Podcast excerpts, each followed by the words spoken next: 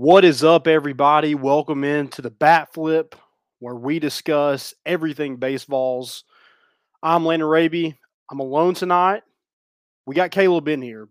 You won't see his face, but he will be in and out of here. But Dylan is working late, so it's just kind of me and a half. I'll count you as a half, Caleb. But yeah, we're finally here. I know everybody's kind of on a high right now with basketball winning the SEC championship. That's great. But we're here to talk about Tennessee baseball and ride that high a little bit too. We finally are coming to the end of non-conference play. Finally. Hopefully the end of terrible weather, because it seems like that's all we've gotten in non-conference play, especially at home. So definitely ready for warmer weather, and hopefully the bats pop even more. Drop your questions in the chat, please. We'd love to get to those. I mean, let's kind of get right into it. Tennessee sweeps James Madison earlier in the week. Tuesday, you go to the 10th inning. I guess it gets postponed into Wednesday, but you finish up that game. You win that in the 10th inning with a walk-off double from Jarrell Ortega. And then Wednesday, take care of business, win that one 10-2. Then Rhode Island comes to town. And with their schedule, with their record 0-10 coming into the weekend, I'm like, oh, man, this is going to be another Iona weekend. Tennessee did score a lot of runs. They outscored Rhode Island 37-10 on the weekend. But I thought Rhode Island was pretty decent. You know, we talked to Cody Hahn last night, which is a VFL and is an analyst for ESPN for most of the games. And he was saying Rhode Island had some of the best at-bats that he's seen against Tennessee so far this season. And I agree. You know, they hit it pretty well. They you know, battled in the box. Some of their pitchers I thought were pretty good, kept Tennessee off balance with some off-speed stuff, and piled up a lot of strikeouts on the weekend. So this Rhode Island team, I know they're 0-13. You know, I don't know how many 0-13 teams there are in the country, but I'd say they're probably one of the better 0-13 teams in the country. They're not as bad as Iona. So I was glad to see better baseball this weekend. But Tennessee did take care of business, got the sweep, got the brooms out. And, you know, Caleb, are you in here? Do you want to kind of tell them what you kind of saw a little bit this week? Well, full disclosure. Well, a couple of things I need to start out. I'm a little upset with you, Landon, acting like I'm not in here. I get it. You don't have to see my face, but I get it. I'm sorry. You're here, but you're not. You're right. You're absolutely right. And then full disclosure, didn't watch much of Sunday's game. I was pretty dialed in. I had it on the screen, but was, I think, like most ball fans, pretty dialed into the SEC championship. Yeah. You mentioned Cody Hahn. Love our guy. Sono guy too. Vol. Calling the games. Did get to listen to his voice a lot on Sunday. I think like most everybody. You know, I'll say this. You talked about not two great teams you played this weekend. Obviously, Rhode Island, maybe better than you expected. That 0-10 record coming in, 0-13 record now, probably doesn't reflect what you have in that team, which is good. That means you're at least giving yourselves you may not see a challenge for 9 innings, but you see challenges throughout the game, which is good. But that's another thing. Talk about you know, playing close games against not quality opponents isn't always the best, but it's good to see those victories come regardless, even when they're tough. The James Madison game, talking about the first one there on Tuesday, is Tennessee the best team in the country when it comes to rolling games over? The first thing that came to my mind was the LSU walk-off home run. That's a good point. So, I mean, all I'm saying is maybe Tony knows the weather guy. You know, maybe he's got something cooked up there. But, no, I think it's this team just continues to shine. I know I need to clip it and get all the stats that Cody read off for us last night that they lead the SEC in. We already know they're home run kings, but it's home runs, doubles, triples, and he had a bunch of other stats that he rattled off there last night. So I need to go clip those and get them out for everybody to hear. So this team's just they're not only good, they're efficient, and they make the most of their opportunities. And I think that's going to be, I think, the key in SEC play, especially like last night. You asked Cody about a weakness. And he talked about runners on base. That's a weakness. And when you talk about Tennessee having to make the most of opportunities, teams are going to do that to them. Maybe not quite an SEC play, like he said, but Tennessee with guys on, got to take advantage of the situations that they find themselves in. And I think they're being efficient in those scenarios. So it's hard to take away from an 0-10 team that you played. It is. But this team just seems to be getting it done when it needs to get done, I think, is the best way to put that. Yeah, TCB, taking care of business, is kind of what Tennessee's about. Going back to the James Madison series, it wasn't like Tennessee played bad. It was, they kind of jumped out to the lead, maybe coasted a little bit, maybe took some guys out, and put some other players in who probably wouldn't necessarily be a starter. And, their offense kind of just, it's not like they struggled, but it just kind of went stagnant for a little bit. And then they ran into a couple pitches later in that game. And I think they scored 3 in the 6th, 3 in the 7th. And I think all 6 of those runs were from home runs. So it was just, 3 home runs tied things up. And then here we are in a dogfight, and you go up, in the 8th inning, they score 1 in the 9th. Fast forward to Wednesday when you resume that game, and with Tennessee's lineup, they're not going to stay down for long. And Jarrell Ortega just took advantage of had runners on base. The pressure was on. You didn't want to walk anybody, so you got to throw strikes, and when you're throwing balls over the plate that, with this lineup, that as dangerous as it is, it's going to happen. And he ran into one and hit it. I think it was counted as a single, but it would for sure have been a double down the line and left. So really good game. Again, facing adversity. I think this is good to face some of those, teams where you're not throwing your best guy, and maybe they're not either, but you got to find ways to win when you don't have a first-round major league draft pick on the mound for you. So really good to see that, getting prepared for SEC play, which is what we're all here to do, ready for that grind, ready for Lindsey Nelson to be that hornet's nest that Tony Vitello has talked about from last year. So I'm excited for that. And then kind of fast forward into this weekend where you play Rhode Island, and that was the first game on Friday was, Tennessee had control of it. I think they're up 8-2 going into, 8-3. No, it was 8-1. That was right. God, that's not right either. Why do I don't have the 12th up. What are you trying to find? And I can pull it up here. Which the first game it was 8-2 before they went on that. Yeah, it was 8-2. They scored 2 in the 7th. It's 8-4 heading into the 8th inning, and then Tennessee scores 9 runs in the bottom of the 8th to just put the game out of reach. So when you look at the box score, 17-4, you're like, oh, Tennessee killed them. But it was a pretty tight game going into that. Again, 4 runs against Tennessee is a lot. But, you're looking at a pretty decent game from Rhode Island, and then Tennessee just blows it open in the 9th and didn't hit any home runs. That was the craziest thing that I saw, that, you're able to score 9 runs by just stroking it, just hitting single, double, single, just playing small ball, stealing bases, just able to pile up those runs that way, was super impressive to me. And then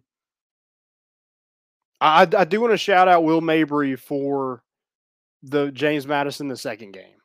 When he came into the game, it took James Madison right out of it. He was dominant for 5 innings. I think 40 out of his 57 pitches were strikes. So solid. And then he had 8 strikeouts. I think 2 hits maybe. So he was another solid performer for Tennessee against that James Madison team. You hit 6 home runs in that second game against James Madison. 5 were solo shots. So, you know, probably would have blown that game open a lot sooner, but just weren't able to because you didn't have anybody else on base. You just kept hitting solo shot after solo shot. It felt like softball where you're like, okay, no one's on base. Let's hit a home run. Well, in some leagues, you only get like a certain amount of home runs. So you want to use those to your advantage. You want to have bases loaded or at least 2 people on before you hit one out. Don't give Vanderbilt any ideas about the maximum amount of home runs in a game. We heard the Tim Corbin story last night. Don't give him any ideas. Yeah, checking bats. And you talked about that Rhode Island game where a lot of it came from, runs batted in. I mean, this team's been able to do it all season. You've had guys that go up there and solo shot, and then you've had guys that we get guys in scoring position. I mean, who leads the team in RBIs? I feel like Jarrell Ortega has to be pretty dang close. It's Trey Lipscomb by a long shot. Really? He's got 28, yeah. I just feel like, I guess he's hitting a lot of home runs too. But Jarrell Ortega feels like he's getting an extra base every time he's up to bat. Yeah. And I guess, guys do have to be on in that situation, but he seems like he'd bring a lot of runners in. Yeah, let me look up Jarrell Ortega's. He's got 11 RBIs. Well, I talked about what Cody mentioned last night, and we're talking about Cody Hahn in case you just hopped in, doing ESPN analyst for a lot of Tennessee games this season. You'll hear his voice, former Vol as well. I just ran through some of the NCAA stats. They lead in, obviously, home runs, home run kings, base on balls, batting average, doubles. That's the NCAA. And he was just talking about the SEC. So when you talk about this team offensively, firepower is not enough for what this team has. Yeah, and you mentioned the firepower, and that might not even be the strength of this team, which is the craziest thing to think about. You know, when you get healthy in your pitching rotation, that's probably the strength of this team because it's one of the best pitching staffs already before you're healthy that Tennessee's ever had. When you add in Blade Tidwell, Seth Halverson, it only gets better. So, that's the crazy part to me is like you lead in all these categories offensively, but that might not be the strength of this team. Right. And I'm certain, getting Tidwell back and is going to be huge. And we talked about being interested in potentially the Ole Miss series. So that's just a week from Friday away, guys. Be patient. Starting pitching is going to be – there's not a lot of SEC teams that will look at their weekend schedule and pencil in their wins and say, we can get one here. There's not going to be a lot of days left up to chance. Right. Yeah, and going to this Rhode Island series, get the sweep. Chase Burns started things off. He was kind of his self. He had I keep getting confused because they both say the 11th. Like both of the games I'm looking at because you finished one, like they both played on Friday. So I'm getting confused of which one I'm actually on. But Chase Burns was had 6 strikeouts, 5 innings pitched, 4 hits, 0 earned runs, 2 runs, and then 4 walks. Just a pretty decent outing. I've mentioned this before. The kid has never played besides against Texas where he lit up the number 1 team in the country. He hasn't had good weather yet. So I can't wait for this team to even be pitching when there's good weather. You're going to see that velo go up even more because he's sitting 95, 96, but he can touch triple digits. You're getting up in the 60s, 70s. You're going to see it, go even higher than that. So super excited for that. And then I was super impressed with Seth Stevenson. He was 3 for 5 in that game. Logan Steenstra was 2 for 4 with 3 RBIs. Both those guys haven't been a consistent starter for Tennessee. But again, going back to just Tennessee's got options. On this pitching staff? Hitting wise. Sorry, I missed that as you were leading up to that. Logan Steenstra, Seth Stevenson, Blake Burke, Cody was talking about this last night of all these pinch hitters that are, I think Steenstra's hitting over 400, Blake Burke's over 300. Hunter Inslee is another one that's over 300. I mean, you have a ton of Christian Moore, who he's kind of in the lineup now. Didn't play that first game on Friday, but played the second and Sunday game. And, it just seems like it's just interchangeable. I mean, Christian Scott hit 2 bombs this weekend. He doesn't play every day for Tennessee. So just an insane amount of firepower on this roster that you can't even get in your lineup every single day. Yeah, and I think, too, the staff's done a good job of making sure that they're defensively sound, too. A lot of these guys have been moving. You talk about when they come in to pinch hit, that they've played maybe different positions at different times, and you got to do that to get them on the field. But I think it also just speaks to how much you trust your pitching staff, too, when you feel like you can really mix that lineup out or mix that lineup up. That's a lot of ups. Golly. But, I think there's 2 big questions going into SEC play. What does your consistent batting lineup look like? And then who are your weekend starters consistently? Last year they didn't shake it up at all. I'd be shocked if, if you don't see some weekend by weekend changes in that just because of the firepower you have, maybe what the scouting report looks like. How do you leave a guy like Chase Dollander out ever when guys can't even get hits off of him? But then, Drew Beam, he's pitched really well too. And then Chase Burns isn't going to be left out of there. And Blade Tidwell either when it comes down. So all these mix-ups, and then you go back to the batting lineup. When guys are hot, you leave them out. Yeah. That's why Jared Dickey, and I'm going to get to him in a little bit, but that's how he kind of burst onto the scene. When you're 8 of 10, you got to put him in the lineup. You got to try it and see if it works for you. And it seems like now everybody's getting opportunities and they're making the most of it. How the heck do you manage that? That's why Tony Vitello makes the big bucks. I wouldn't want that. It's a great problem to have because when you deal with injury like to Drew Gilbert, who Clay Walker asked, how much longer is Gilbert out?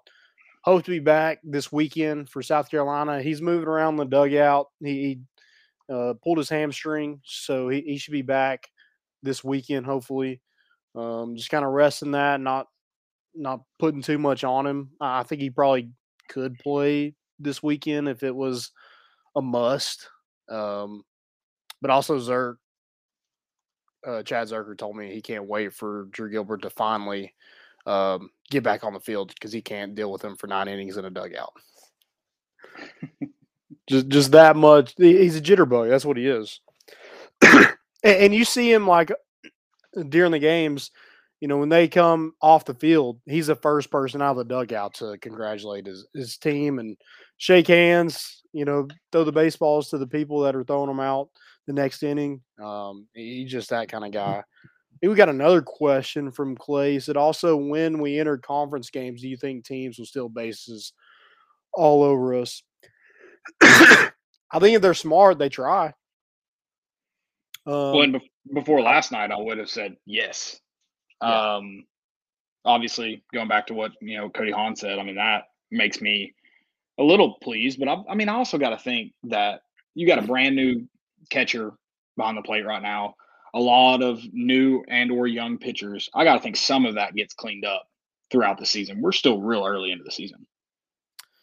Yeah, you're talking about the slow delivery from Chase Burns and Dollander that just makes it difficult on Evan Russell to throw anybody out. Do they mix up the timing and stuff like that to kind of keep runners off balance? I think that's something that they maybe try to work on a little bit more. Maybe not show your full hand right now, just because, when you get to SEC play, every series is crucial. So maybe they're not showing everything. Maybe we'll see a little bit different kind of change of pace with Burns and Dollander to see kind of what See if they can help Evan Russell a little bit more. But, yeah, I think if nothing changes, I think you absolutely run all over them.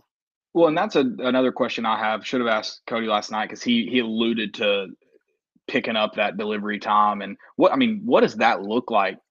These guys have obviously found a rhythm in their play. Is that something that can almost be changed overnight? Is it something they're waiting to kind of put in? Like, how does that change take place? Yeah, it's got to take place a little bit, in the off season, I would think. It's got to be in your repertoire. Is that how you say that? Repertoire. I feel like I think you added a fancy enunciation at the end, but I think you nailed it. Okay, cool. You just fancied it up a bit. There we go. Or fancy. God, that makes me think of that song. I freaking hate that song. You Fancy like. Wait, what'd you say? You don't like Applebee's? I don't now, just because of that song. I'll never eat Applebee's ever again. Remember when we went on a Friday night once? I'm sorry to go off on a tangent. That was our Friday night one time. That was awesome.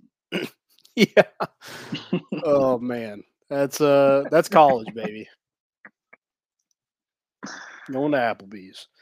But yeah, Dollander, he freaking shoved it. And when you pitch 6 innings, you have 5 hits, 2 walks, 12 Ks, 1 earned run.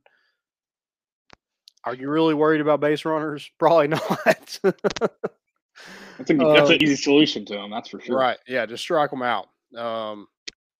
Man, he looked so dominant. So dominant. You got to see a few innings from Ben Joyce. You score 5 runs in the 5th to kind of put things out of reach. You had back-to-back bombs in that game, too, the doubleheader. You had Christian Scott launch one, Cortland Lawson. Then Jared Dickey comes up and he hits one, and you're like, holy crap, did we just go back to back to back? They catch it at the warning track.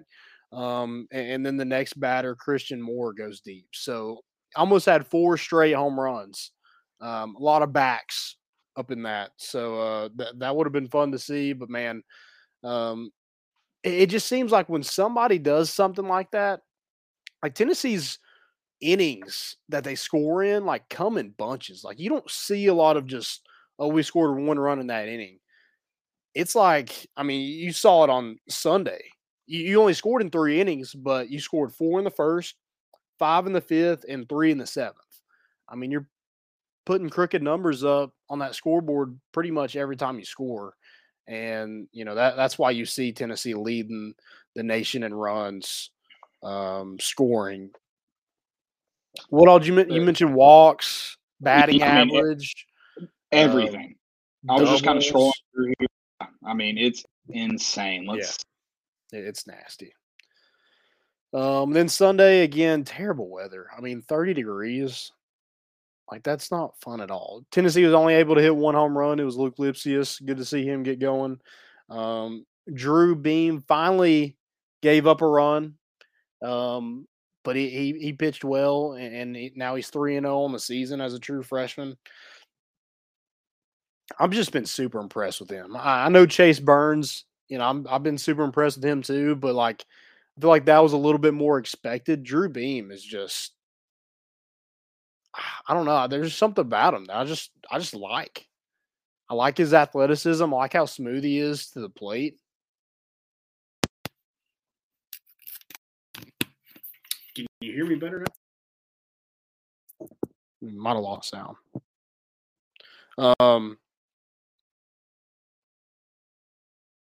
Okay, cool. Yeah, Jared Dickey had 3 extra base hits. He had 3 hits in the game. 3 were extra base hits, 2 doubles, a triple. I know the Vol shop has a ton of guys like Kirby, Blade, Beck, Gilbert, guys like Ben Joyce. It's time to get some Jared Dickey merch out because that dude is a freaking pro. He's a pro. He followed us today. Shout out. But, man, like, it wasn't expected. He's kind of like Drew Beam. It wasn't expected that he was going to come in and do what he's doing. but he's third in the nation in batting average. I think he's second on the team in RBIs, second on the team in hits, and didn't even really crack the starting lineup until ETSU. So you had two weekends in there where he didn't really play very much. So, I mean, just a solid performer from Jared Dickey, and it's time to put some respect on his name. Ball shop, get the merch out. Jared Dickey's for real. I know people are like, he's got to keep it up. Maybe he doesn't bat 400-500, but the way he's adjusting, Cody mentioned it last night, the way he's adjusting to every pitch, you see him hit, he's got 5 home runs. You see him hit some bombs to right. He can go oppo. He had a hanging curveball, and instead of just like fouling it off and getting ready for the next pitch, he just peppered it right up the middle for a single. He's just doing a little bit of everything, and I thought he'd be more of a DH, maybe outfield a little bit, playing a little bit of catcher. But the play he made on Sunday where he ran into the wall, that's Evan Russell-esque. He ran straight into that wall. You saw the snow fall off of it when he did it. That was a collision, and a great play on his part. I can't say enough about the kid. He's been dominant for Tennessee, and I think he's one of the best players, not only on this team, but in the country. I'm going to, go a little bit before we really get into MVP. I'm going to say my MVP is Jared Dickey this weekend.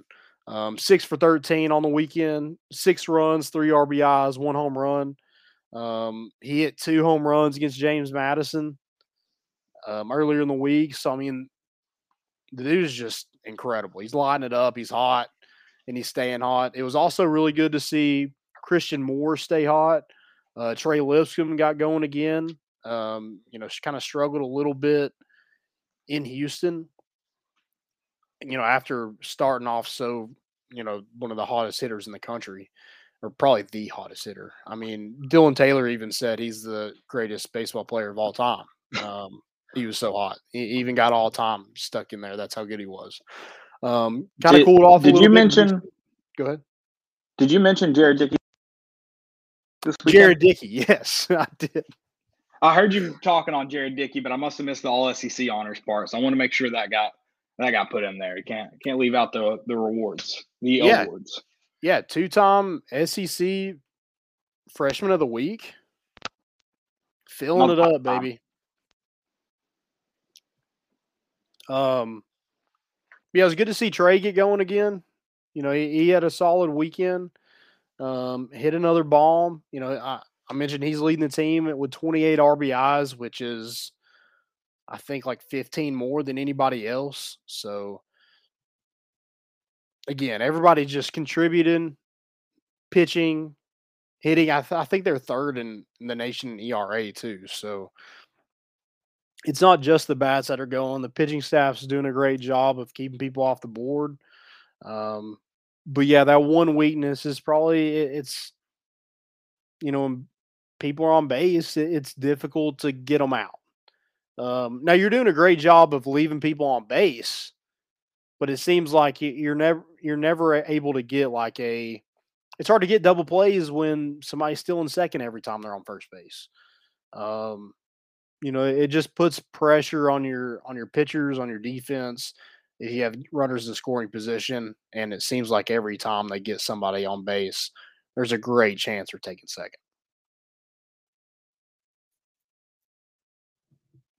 Yeah, and going back to what'll happen in SEC play, does that make teams more advantageous that they see that weakness, or is the league overall feel more comfortable in their guys at bat? And are you going to try and still get a guy out when you've got a guy up at the plate that you feel can advance that runner without a steal, and you're not chancing an out? Does that change how they go into that game? And of course that can change throughout a game too. If Dollander's out there striking 12 out, then yeah, you're going to try and steal second. Yeah. Yeah. I think it's situational. Tennessee's an aggressive team. So if the roles were reversed and Tennessee was playing a team like like that, they would absolutely run, because that's Tennessee. They're going to take advantage of every little weakness you have. They're aggressive, and that's why they've,